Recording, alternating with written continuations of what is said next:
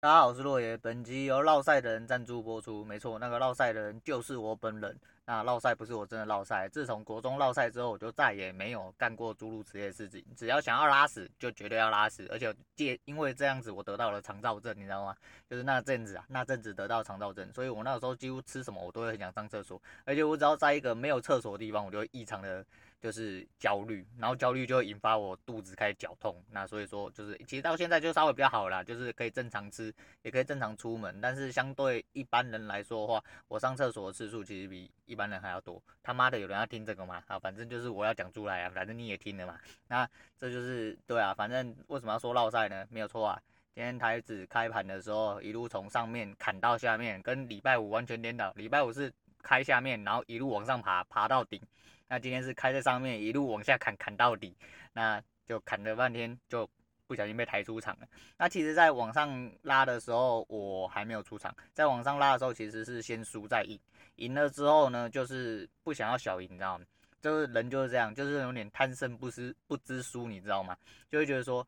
干，我想要再赢多一点，就是没办法，这是没有钱人，就是一般人的心态，就可能就是因为这个心态，这个心态其实有点困扰我很久。我一直很想当个机器人，可是在这个部分就是没有办法完成，你知道吗？就是到最后就会觉得说，其实我知道已经反转了，可是我不知道为什么，我一直很害怕说，因为这个盘势的问题，我很怕它突然又弹回去，所以我变成说我会一直上下试单，试到最后就是一直进去，一直进去，一直进去，你就知道，有在玩的人就知道，你在这个状况下超容易鬼遮眼。然后就会开始输，然后因为你输的不只是，就是你就算没有输，你可能会一直被手续费侵蚀掉，你就会一直来来回回，只要看错一点点，你就砍出去，看错一点点就砍出去，就变成说你会一直 就是呈现一个轮回啦，你就很像掉到沼泽里面那种感觉。总而言之，不管怎么样，今天就是看来看去之后就砍到烙赛了，砍到烙赛我就绝望，我就先为了零用钱保底，我就先把自己砍出场，因为我零用钱还有一点点用途啊，我不想要在场上。那另外一部分是想要惩罚自己啊，觉得说。自己有点不够冷静。那既然我一开始从开春到现在，其实才开春到今天应该是第十三个交易日而已吧，还不到半个月，然后我就直接老赛，直接被喷出场，那有点惨，说实在有点惨。因为开春的一开始其实是有赢到大概总资金，大概赢的是十五趴。那到了今天我砍出场的这个地步呢，我大概是输了六十五趴。就从上面到下面，其实我大概整整喷了一百多趴这样子，就是还蛮烙赛的。那也没办法，就是做人要认错，也要认输，这样子才有办法继续打下去。我是真的很希望疯狂战斗的，因为今天好不容易开盘啊，就就是上个礼拜六啊，还因为就是收集了一些资料和看一些股票资料，然后再研究线型跟那个形态的部分，然后搞了半天我睡不着，因为我礼拜天要值班，干我礼拜天值班超级无敌痛苦，然后我礼拜天又有点忙。干我真的很老塞，真的很老塞。那过了一个礼拜，先跟大家报告一下，下载数来到了三百哈，来恭喜恭喜，来拍手。对，帮自己拍手一下。来，虽然说三百没有什么好了不起的，但是就是你知道，我也。好不容易忍住，就是真的周休二日的时候，并没有做录音的动作。其实我礼拜天差一点就要录了，差一点就要录，可是因为我前一天失眠关机，所以说我决定先补个眠，所以到最后忙了，我就没有时间录。那也没关系啊，反正就是我忍住了，忍住了之后就发现过了这个礼拜之后，其实两天没有丢新的，还是有就是增加下载数，其实让我还蛮讶异，压抑，对。然后我就觉得说，哦，就是其实真的人数是有在爬，其实还蛮欣慰的。可是我一直很在意一件事情，就是你要一直说不要跟后台，不要一直开后台，不要刷后台比较哈。我现在 就是因为那个 Mister Bus 开了，你知道吗？我一直很在意说他那个所谓最勤奋更新的啊，我点进去看啊，有些人根本就只有一个礼拜一更或二更而已。他妈你那里勤奋，我一个礼拜五六更，为什么没有把我推上去？而且那个位置啊，我就在休闲的中间。我就在休闲那个品相，然后后面一点点，然后看前面的有一些也是大概就是大概几百个粉丝跟大概千出头或者是几百个聆听这样子。那对不起，我只有三三，我是废物。对，我我会好好努力加油。对，那希望大家多多帮忙，多多支持这样子。那那先来讲一下，那呃这个零用金的部分呢，零用钱的部分，其实包底就是为了就是我这个月我女人生日。那我下个月要带我小孩子出去玩啊！我跟我女人生日，我们安排去花莲花东的呃四天三夜。因为花东我这几年比较少跑，除了寻根之旅那时候去过之外，我再也没有去过花东。那已经大概要四五年前，还蛮久。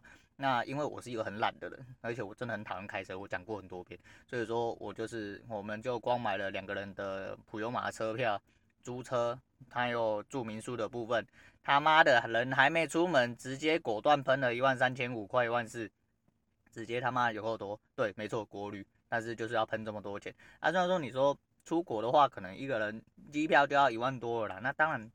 另当别论嘛，我们去了也是去蛮多天的，那这个就是见仁见智啦。我是觉得还好，就是该花的还是得要花。那下个月还要就是儿童节嘛，又连假啊，然后带我小孩子去跟别的小孩子鬼混一下，那也答应他了，就是该去该出门。其实我还蛮重视这个，就是平日其实我没有办法给他太多就是他想要的活动，那毕竟我是一个嗯父亲嘛。啊，我可能我可能没有办法，因为我是一个比较懒的人，所以说我可能没有办法给，就是给他他可能比较想要陪伴。诶，我不知道，我相对于其他家长，我可能陪伴时间是算多啦。但是我说的陪伴就是我可能没办法陪他玩到他喜欢的那种样子，因为我又是一个比较严格的，所以说我就觉得说，如果我我已经安排好，就是我本来就是觉得说，偶尔我就想要出门的时候，想要带他去丰富一下他的。嗯，日常活动虽然说他真的是一个很废的人啊，因为我女儿是一个就是很容易累的人，然后睡觉又要睡很久啊啊，就是你知道小在去年还带她去高雄玩过，她完完全全大概忘了大概一半的行程去干嘛，就跟她说她有去过什么，她完完全全记不得，然后下个月又要去高雄，他妈的我就不晓得她到底还能记得多少，不过因为人比较大啦，所以她可能应该会记得比较多吧。那讲到旅游这东西齁。我们就要聊讲一个最重要的事情，叫什么？叫旅伴。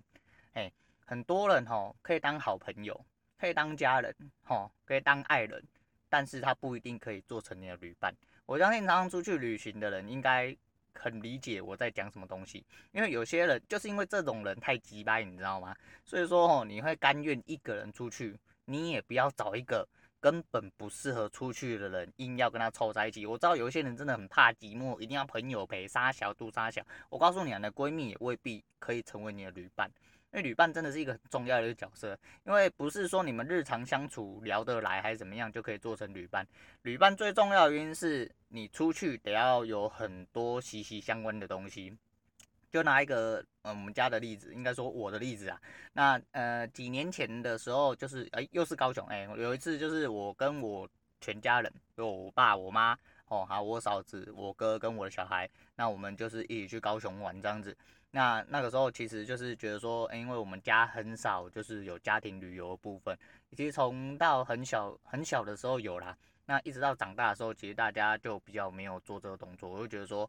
那时候刚离婚嘛，反正有时间，都觉得说，反正就带家人出去走走，就是一个就是简单的想法，这样子，想要家家人多聚聚嘛，那看你们就是出去可以开心一点这样。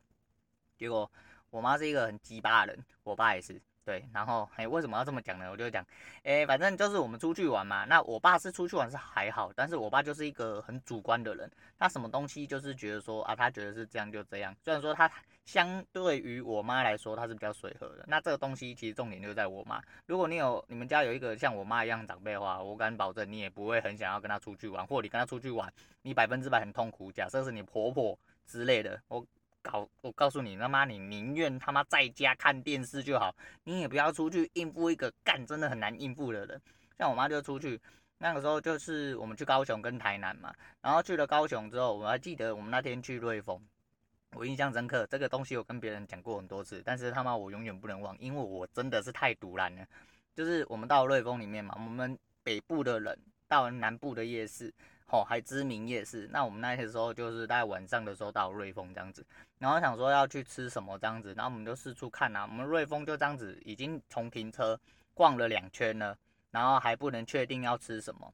然后呢，你问他们要吃什么，他们都没有意见，就跟你说啊，我要订啊，青菜随便怎样怎样。哦，那好，那没关系，那我就跟他说，那我们要吃这个，我不要吃那个，就比如说我要吃公仔面。然后他说公仔面又没有什么，那个炒面而已又没什么。那你跟他说要吃什么呃牛排面，他说啊出来夜市要吃牛排，在什么北部吃牛排馆吃牛排就好，怎样怎样，反正你讲什么他妈的他都有问题。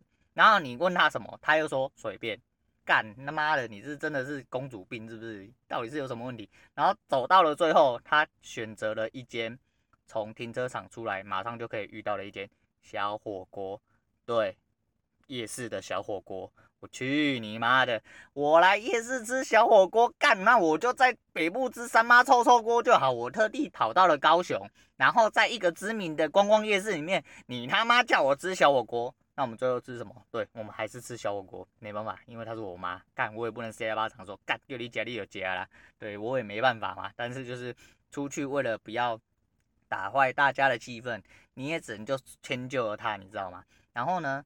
大概这这是第一天，那这只是大概而已。反正他大概很多事情都是诸如此类事情，都是长得差不多一模一样的模式。比如说你要找他去哪里玩，嗯嗯，不用了，随便啊，就去了之后又说啊，这里又没有什么好玩的啊，就走走而已，这边又没什么好玩啊，太阳又这么大什么，反正吼，他不管去哪里就那嫌东嫌西，嫌东嫌西，嫌东嫌西干，啊，然后他从头到尾只出一张嘴就算了。然后那那时候，诶、那一次我们租我们家就是一样，我们家就是通常都 A A 制，我们家喜欢分得清楚这样子。所以说呢，那时候我妈不知道干嘛，就她就那时候出门前她就已经说她大发慈悲，这次租车都我出这样子，然后那就好，我们就没意见嘛，反正你出就好。结果呢，一路上她就用这个当理由，她就说，因为这次的租车钱已经是我出的，所以我不要出任何钱，我已经出了很多钱了。干，你出多少钱呐、你闭嘴好不好？你不要拿，嗯，把你钱拿回去哦，把你钱拿回去。如果你可以闭嘴，我说什么你就做什么的话，把你的钱拿回去，嘿，拜托，这样子就好了。我告诉你，这种人就是很鸡巴。但是告诉你，因为这是我妈，我已经讲得很委婉。那我们再讲另外一个。几年前呢，我去第一次出国的时候，我去泰国，那跟一群我当时很好的朋友，然后还有前妻，那就是我们安排好整个旅行社行程之后呢，我们都排好了，旅行社也排好，那大致上我们能协调，我们就做协调嘛，那就只能这样子啊，出门嘛，大家开开心心玩就好嘛，那平常玩在一起，一起喝酒，一起唱歌，对，一起出去冲啊小都没关系嘛，对吧？然后呢，一到泰国，哎果不其然，众人。就是这样，因为我那个朋友其实他跟我妈有点像，他就是一个很孤僻的人，然后呢，他就是嗯，怎么讲，他就是呃烟酒不离身那一种的啦。然后就是虽然说外表看不出来，反正就是有一些人抽烟，就是他一定要抽烟，那一定要抽烟也没关系，但是他跟了船，跟了出一群人出去之后，他还是一样要抽烟，这是为什么呢？我们第三天还第四天住了一个四星级还五星级的旅馆，那有二十几楼。那在安排楼层的部分呢，因为有分双人床跟单人床两张的双人房，那就是双床房嘛。那他跟另外一个就是我们朋友两位都单身嘛，然后都男的，那他们当然理所当然是住双床房。那我跟我前妻理所当然是住双人房嘛。但是我们的双人房可以抽烟，但是他们的双床床双床房 不能抽烟，所以呢，他大哥就不开心了。干我他妈的！我要抽烟，我还要坐电梯坐到一楼，然后去室外抽。干在房间抽不就好了？他妈为什么要特别下去？怎么还开始噼里啪一直念，一直念，一直念，一直念，一直念，一直念，念到我真的动没了。我就跟他说：吼，好，没关系，我跟你换房间，好不好？你闭嘴，好不好？你不要再吵。对，嗯，就是这样。就是有些人跟你可是很好，但是干他就是有些习惯。你如果出去有房间上的问题，有食物上的问题，有去的问题啊，就是买东西有问题，但。有些人吼，就是什么意见都不出，但什么东西都有意见。对，这种人他妈千千万万不要找他当旅伴，无论他是你多好的朋友、多好的闺蜜、多亲的家人，我告诉你都是落赛。对，这种人真的很鸡掰，就是不先不管他这个人 base，就是他最基础的人格是长什么样子，但是这种人就是完完全全不能当旅旅伴，因为他没有任何自主的能力，然后又一直想要要求东要求西，没有办法配合团体的人，就是不适合出游的人。所以说，就是大家在旅伴的这部分，我是觉得真的要慎选呐，真的要慎选，不要说干，就是大家都很好。我告诉你啊，啊，尤其是你的呃亲密的枕边人，哎，就是你的男朋友啊、女朋友、老公、老婆，这个人哦，如果没办法陪你出游的话，基本上就是，我是觉得哈，试婚最重要的也是要有出游的经验呐，要测试一下这个人适不适合当你的旅伴，因为这个人如果不适合当你的旅伴的话，我敢保证你们生活上绝对会有。更多的问题，我只能这样讲，就可能没有，但是很难呐、你如果生活上跟他都都都没有问题的话，那你出门应该跟他问题会相对比较少一点点，应该会啦，应该会。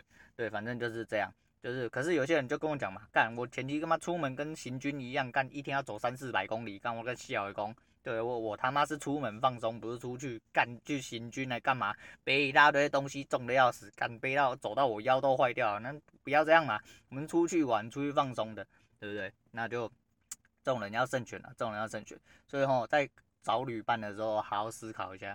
那有另外一种人呢，啊，这个跟旅伴没有关系。有一种人就是他妈恬不知耻那种人，就是不管你出国啦，去出去玩啊，去哪里，每天靠背说啊干不就啊，去的时候帮我买什么。然后买回来又没有感谢你，也没有多付钱给你，那种人哦，也是真的他妈最好是不要当朋友。这种人他妈最好是滚滚得越远越好了，对吧？因为我相信大家都有出去玩的经验呐。那因为刚好要出去玩，我就突然想到这件事情。然后再来就是过了一个礼拜哈，就是 好像有点解脱了。就是我原本很担心的，嗯，我就想说，我是不是真的就全力巨穷了？然后今天你知道盘中有一根突然打穿了，跳过了我的停损。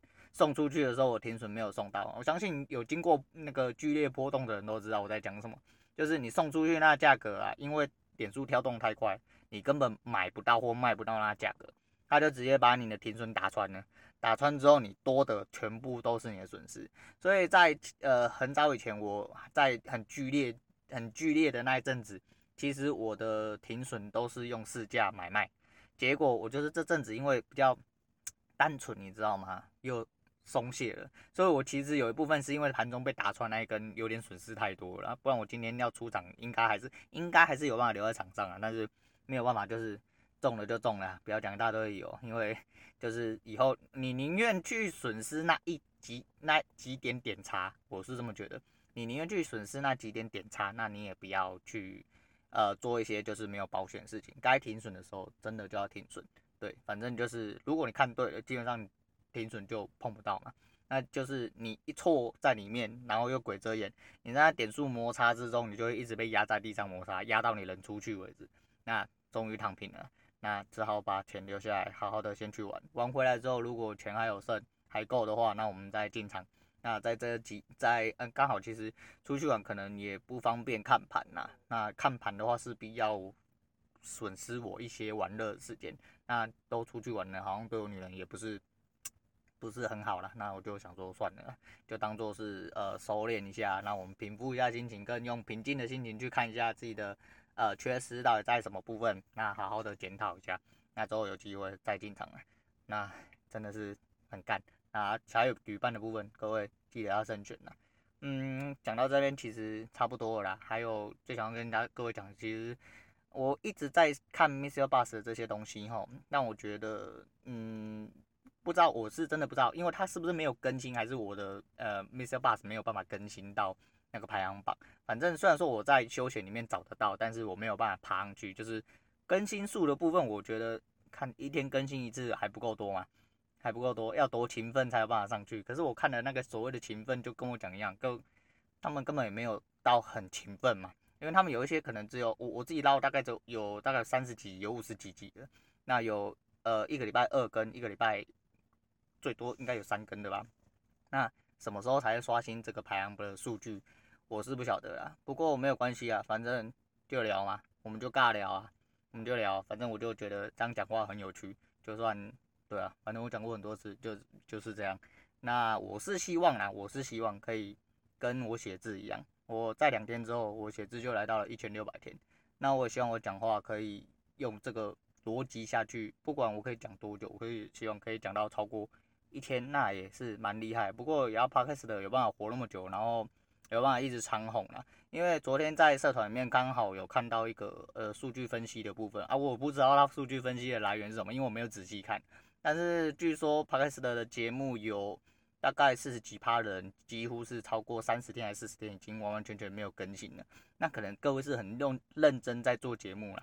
那我做节目也是很认真啊，我很认真在跟大家大家聊天，跟陪伴大家的时间，那，帮大家帮大家杀杀时间，跟讲一些就是自己操作跟一些生活上一些想法和趣事这样子。那今天想要推荐，因为这个这个关系啊，就是今天想要推荐大家就是呃方炯斌的一千个晚安，对，希望可以陪伴大家超过一千天的日子。那我是落叶，我们下次见。